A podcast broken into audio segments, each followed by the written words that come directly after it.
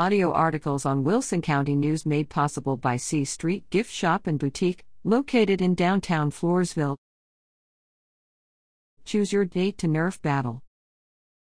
Children ages 8 and older are invited to take aim and have fun at Nerf battles in the Sam Fore Jr. Wilson County Public Library on Friday, November 4th, from 6 to 8 p.m. at 1103 4th Street in Floresville. Participants will be assigned a Nerf disruptor to enjoy two rounds of battle and a light snack for $10. Children under 12 must be accompanied by a guardian, who will wait in the spectator area during the battles.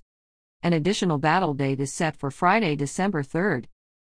Space is limited to 30 players, so be sure to visit www.wilsoncountylibrary.org to choose a date and buy your tickets.